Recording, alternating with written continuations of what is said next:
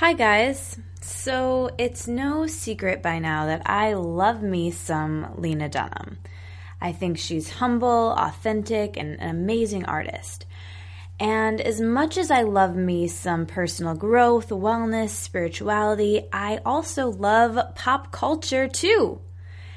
And for a while, I wouldn't really allow myself that, or I viewed it as a waste of time or something wrong in a weird way. But I actually think it's really important to be balanced by the things going on in the world, and it's all the lens in which you view it in. You can find good in anything. So I love Tavi Gevinson and reading fiction and watching girls and I've talked about this a lot, but I love Lena Dunham's new book, her med- memoir, her advice book, Not That Kind of Girl. And I thought that I would, I wrote a blog post on this, but I thought I would just read you the reasons why I loved it before we get into this week's special episode that has a lot to do with that. So, Reason number one, it makes my journaling better because reading a memoir makes me more comfortable with writing in vivid detail about the seemingly insignificant events and happenings in my own life.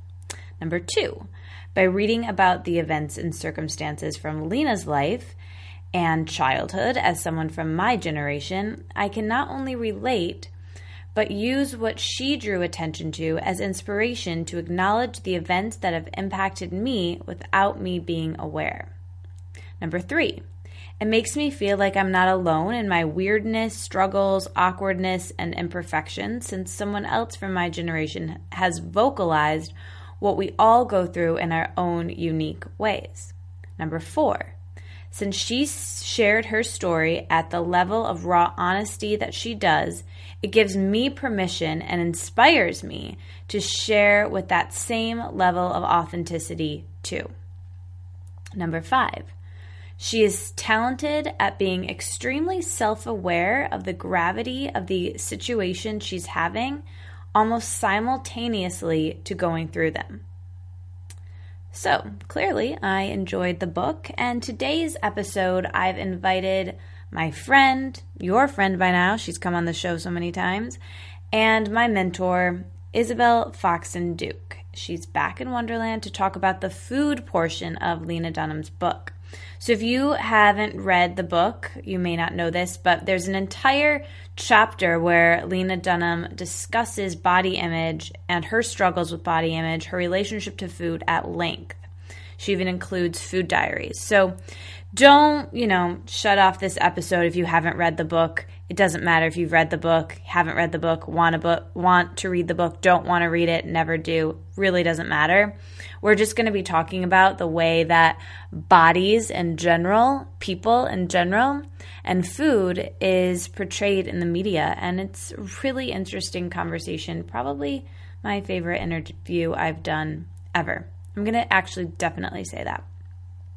So before we head over to that, I would love it if you'd leave me a review on iTunes. You guys know how to make that happen. You're smart people. Also, share this episode with a friend who loves girls or is an avid, you know, girls watcher, Lena Dunham fan, or just anyone who you know that it might help. Send it on over. And consider donating to the podcast. Again, you get different swag at different levels of donation. That's all on my website. But yeah, if you really like the show, um, throw us a little bit to keep the lights on. That would be really, really cool. So now over to my interview with Isabel Foxen Duke, where, Duke, where we go really deep into Lena Dunham, the media, body size. It's awesome. So over to that. Oh, and one more thing. I'm trying to manifest getting Lena Dunham herself on the show. So if you have any connections in that area or know how to make it make that happen for me, email me immediately.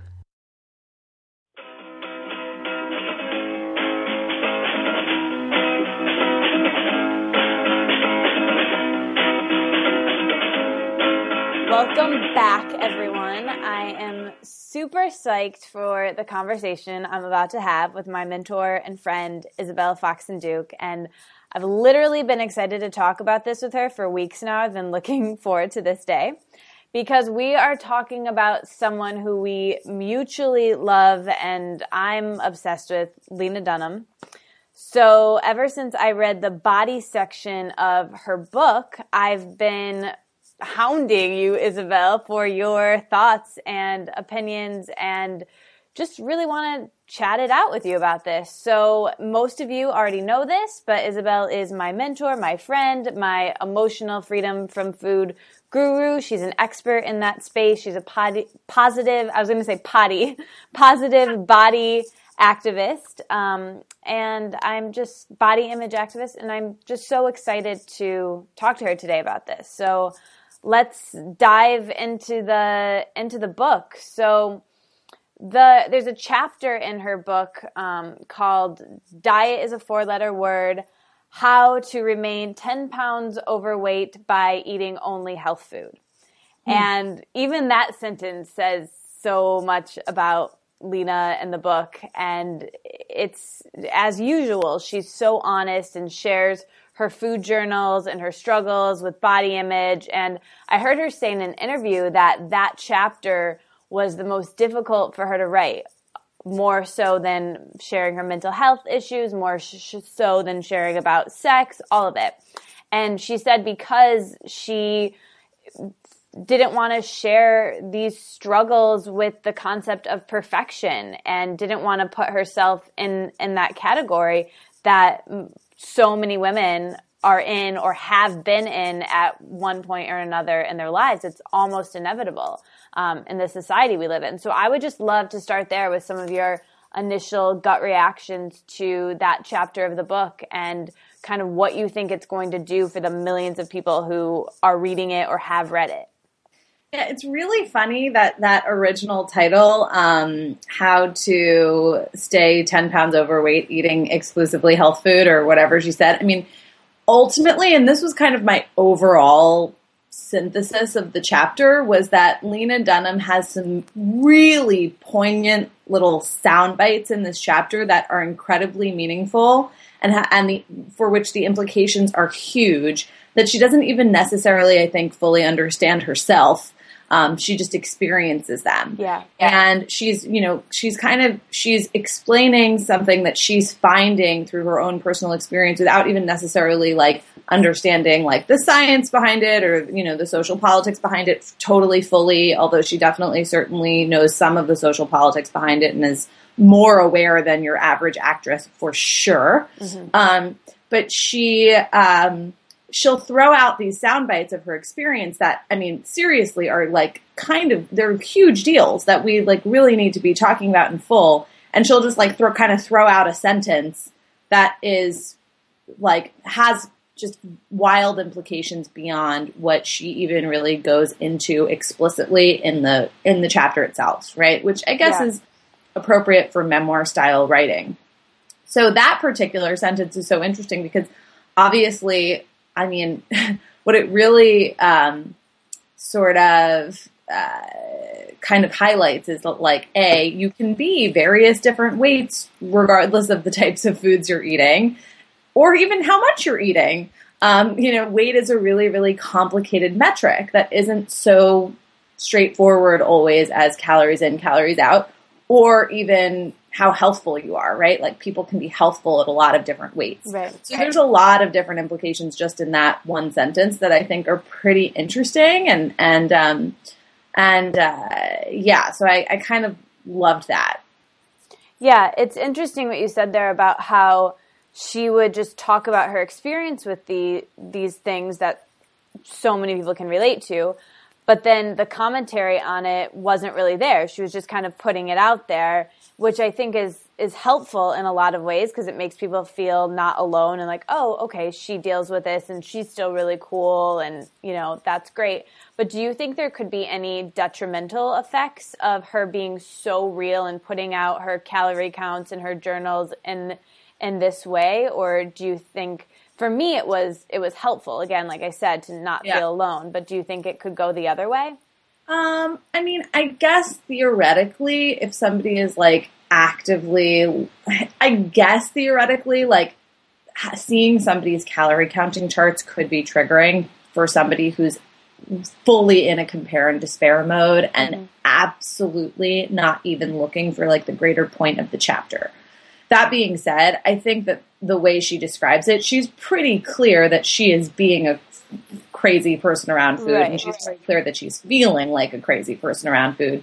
It's obvious that she's not promoting or um, encouraging these behaviors. Like she is basically publicly condemning these behaviors in her own way. So, I mean, I I would say that generally speaking, this chapter is not necessarily is not I don't I don't see it as being harmful so much. I think it's definitely more on the positive side of things. That being said, I don't know how explicitly helpful it is either. I think it's kind of neutral. Like she said, she's not offering a lot of commentary. She's not yeah. giving people resources for how to break out of this, really. She's not really explaining how to end the cycle. You know, I, again, I don't know anything about Lena Dunham's experience, but like from reading this, like I would have no reason to think that she's not like that this isn't still like somewhat of a struggle for her, right? Like mm-hmm. she's she's not coming at this from the angle of I was feeling this way and I broke out of this and I'm on the other side now and here's how you too, you can too, which I also really appreciated that she didn't come at it from that way because she, she's not really qualified to do that and I think she knows that and I think she's sensitive to that and she's deciding to come at this book from the angle of I'm going to share my experience and help women not feel alone and bring attention to a massive cultural and social problem that's happening in the United States.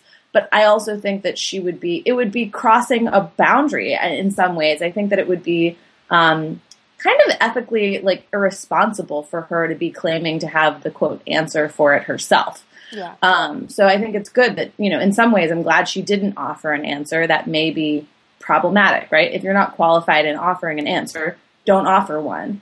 Um, that being said, she did not offer an answer necessarily, so it's not like reading this book is necessarily going to, you know, help you overcome, you know, your food issues. Um, but what she's doing and what I respect her for is bringing just bringing awareness to the issue and making people realize like how common this is and how this affects women of pretty much all sizes, women all along the weight spectrum. You do not need to be 90 pounds to have an eating disorder. Yeah, I love, love, love that she, the awareness piece I think is so helpful. And it's very clear in the um, commentary in the if you read the entirety of the food journals like one time she ends up in the hospital from laxative tea and then the very last one depicts a binge you know? Basically like the last line of it is and their commentary on that one is and then i ate all of the things. So it's clearly a binge. So i think um, I, and even I said to you in a text when I was reading it, like, I wish that Isabel Foxen Duke was interjected in there as like a sidebar of okay this is what she goes going through her head. This is how she kind of came out of it. And that that expert kind of came in to take the memoir to be a self-help healing book you know? I, I would love i would absolutely love to like sit down and have a conversation with lena dunham about like how the both of us could use our powers for extra good and like really give people solution to this as opposed to just awareness. Although again, mad respect to Lena Dunham for creating awareness, which is what she's really capable of doing given her position. Well, let's just put that out there to the universe, to the internet, to the YouTube. Yeah. Lena Dunham, if you're listening, work with Isabel. Let's make this happen because yeah. I think it would be awesome. I've been manifesting it in my mind for a while now. Mm-hmm. So, um, too. yeah, it's it's gonna happen tw- in the new year.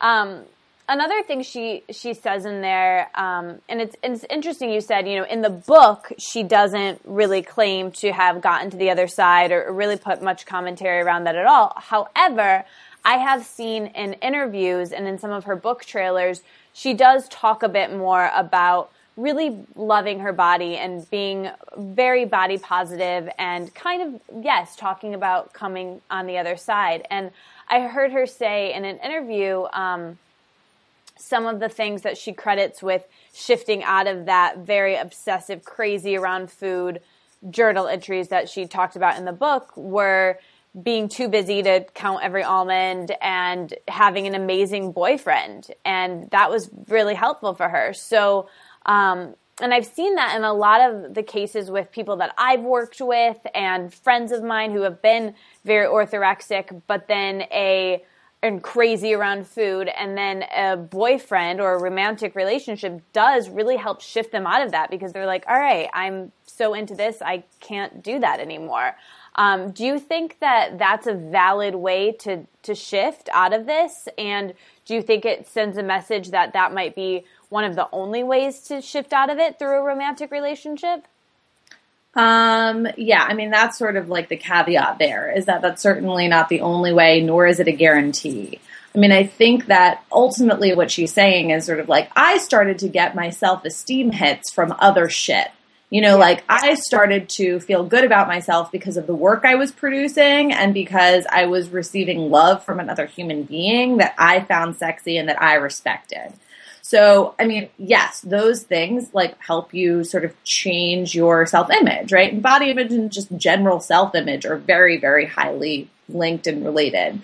Um, however, you can have an awesome career, have an awesome boyfriend, and still struggle with body image stuff very deeply. A lot of my clients fall into that category. Mm-hmm. And you can be single and unemployed and love your body. Yeah. You know, so it's it's not really um, sure those things can be helpful. Um, and I think those things are often helpful for people struggling with body image issues for reasons that are pretty straightforward and obvious, right? Like if your self esteem is being built up in other ways that you deem important, then that's going to just help your general like sense of self and just general confidence overall. Also, I think a lot of the reason women want to be thin to begin with is because they think thinness will mean getting them the great job or the boyfriend, right? Getting them the, yeah. you know, entertainment career and the relationship.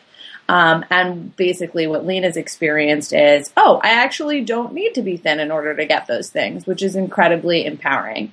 Um, also, I think I just want to point out, like, because I feel like we don't really talk about this too, you know, I certainly don't talk about this too much um, with people, but I think it's super important is that Lena also makes it very clear like she was actually pretty body positive before she fell into that really crazy eating disorder yeah. um, period of her life post college. You know, she describes herself as a pot bellied riot girl mm-hmm. in college. Um, and a person who ran around fully owning her body as sort of like a feminist, uh, you know, position for a really long time before she even became, you know, started like counting almonds, as she says. Yeah.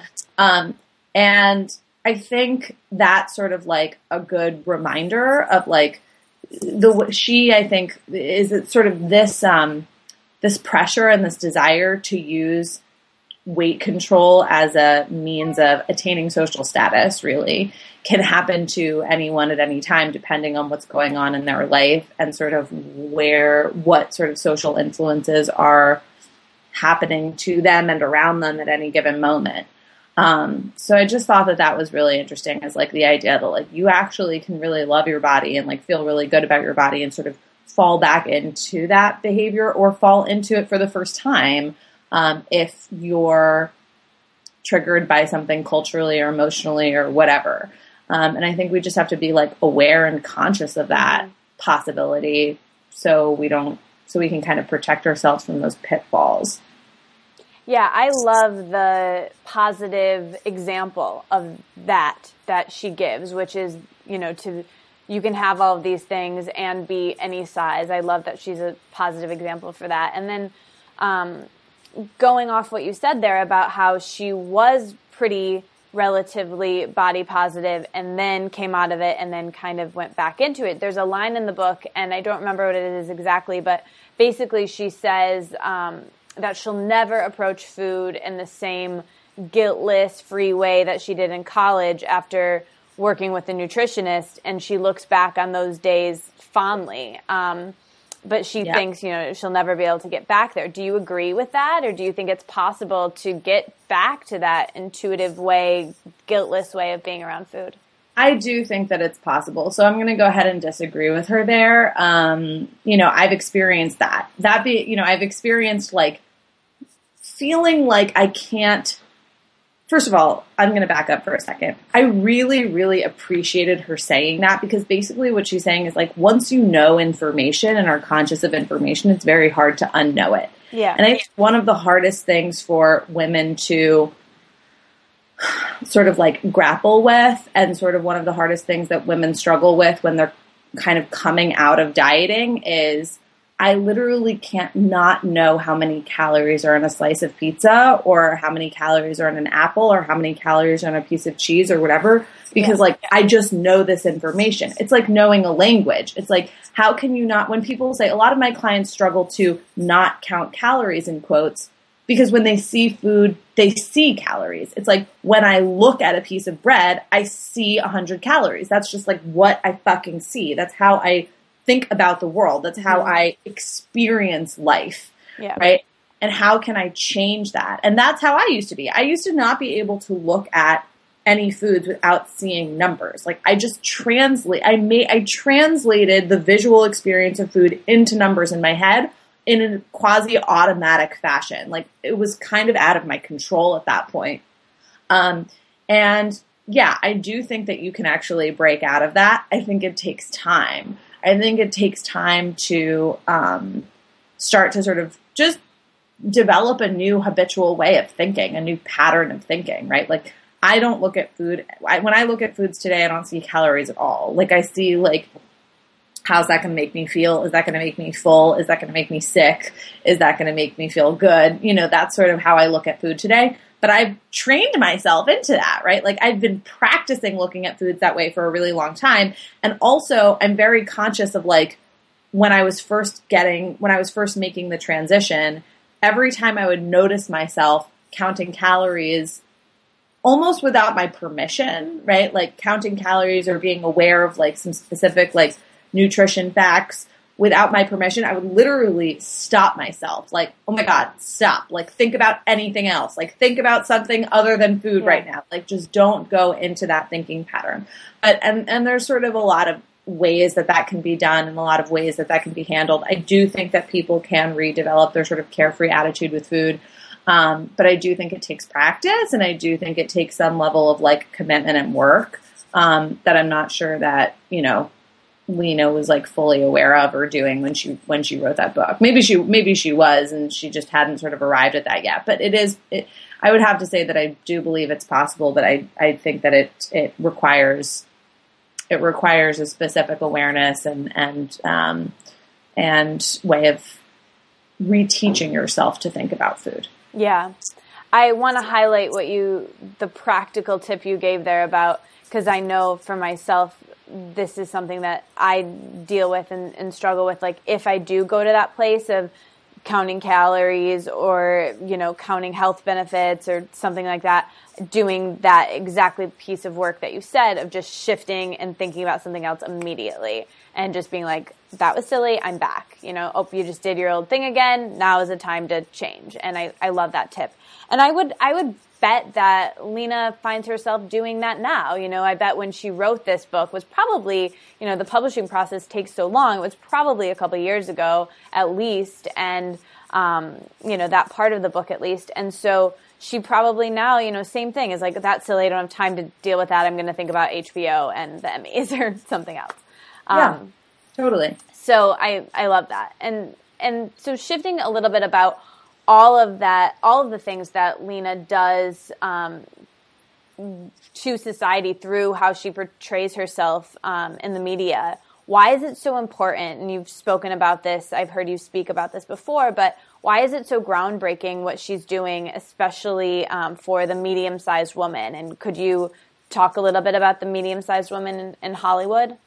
Uh, yeah. So basically, in Hollywood, there's really only been historically two sizes that are represented in any sort of capacity. Obviously, you're just straight sized, uh, traditionally thin, traditionally perfect bodied uh, actress or actor who's usually playing um, the sort of key actual key roles of interest where these people actually have personalities and characteristics of their own and they're not defined by their bodies. The other role that we see a specific body types playing is we do see occasionally we do see fat people in the media. So we're talking about like plus size and beyond, like explicitly plus sized or beyond, um, who are uh, very much pigeonholed as being fat, and being fat is part of their character, meaning regardless of who they are in that particular film or movie, being fat is like a specific identifying marker. It's usually discussed um, as part of their role in the film in some capacity. It's brought up, it's mentioned. And there's, you know, in in the trailer for Fattitude, which is a documentary about this topic that hasn't yet come out, but the trailer's out, and the trailer's very interesting in and of itself. Um, one of the experts and speakers in that trailer basically talks about, you know, we see like a few different roles for fat women that are common. Things like, you know, the fat best friend who isn't getting the guy, but who's just plays sort of like a supportive role to the thin main character who's experiencing all the romantic drama. Um, we see, uh, you know, fat fat people in general just being pigeonholed into specific kinds of character roles associated with fat bodies on, in a very sort of discriminatory fashion um, and biased fashion. So what Lena Dunham is doing is basically she has just completely broken out of various molds. First of all, Lena Dunham is not um, her body type is sort of in the, is sort of in the middle. She's a medium sized woman. She's not um, the obviously fat character who needs to be talking about her fat all the time um, in order for audiences to kind of quote accept her. Um, but she also is not thin. Um, she certainly talks about this occasionally in the show. This is something that comes up as part of her experience of living, is like sort of like what it is, what it means to not have the stereotypically perfect body um, but also, you know, she is certainly not um, characterized by her body either necessarily. She sort of like is in this like gray area. Um, and she is, so she's sort of like, which I think is a lot of women's experience, right? Like most women fall kind of in that category. Um, and she What's interesting about her as a medium sized woman also is that she is a main character. She is a primary character. She's the star of the show. She's not, um, she's certainly, you know, which is different than a lot of like actual fat characters are portrayed in movies. Fat characters are almost always character actors. They're never like the lead role, almost never. Um, so there's a lot of different things that Lena Dunham is doing just by being herself in Hollywood and not forcing herself to be one or the other. You know, I hear a lot of like there's, there's this new um, sort of uh, trend in the modeling world for like natural models or curve models.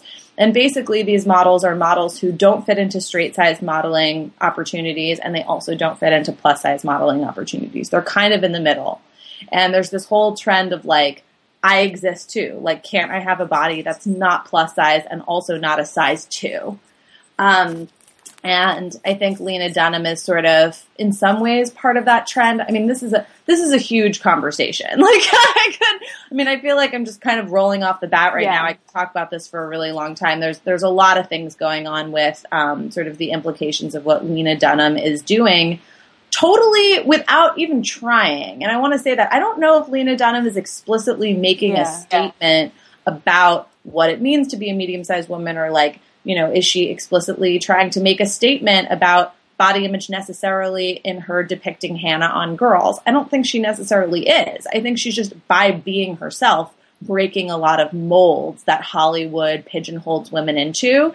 And in doing so, she's sort of highlighting how aggressively kind of sexist and just sizist Hollywood in general is, which obviously a lot of actors, female actors, are are talking about in um, greater and greater degree as time goes on.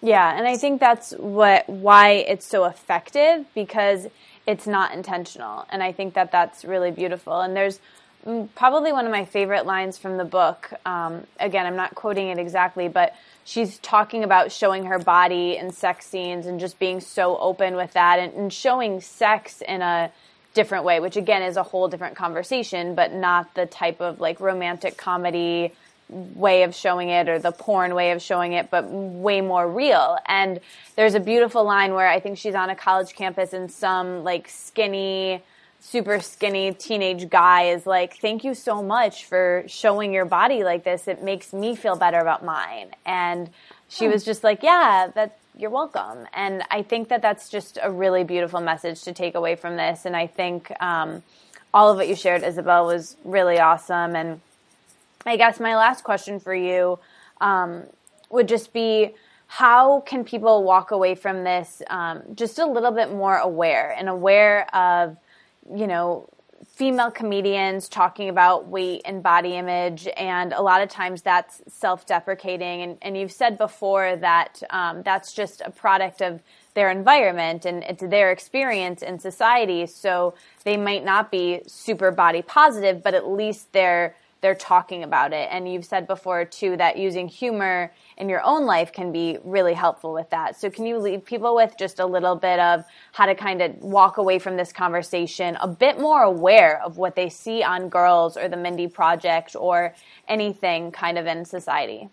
Yeah, I mean, I think that that's really the role that ho- that's most appropriate for Hollywood. Is you know these people aren't necessarily supposed to be held with the task of fixing the world in quotes, but they are sort of taking the first step in doing that by bringing these issues to the attention of the public and sort of making them just sort of really ident- they're helping identify the problem, right? They are not therapists they are not coaches. They are not um, activists by actual trade. Like they're just you know performers and actors and artists. You know they're artists really and entertainers. And, yeah, they're artists and entertainers, and I think that their job is to. They're really more about like it, I wouldn't even say cultural critique so much as just sort of like a cultural mirroring, right? And sort of um, synthesizing what they see and what they experiencing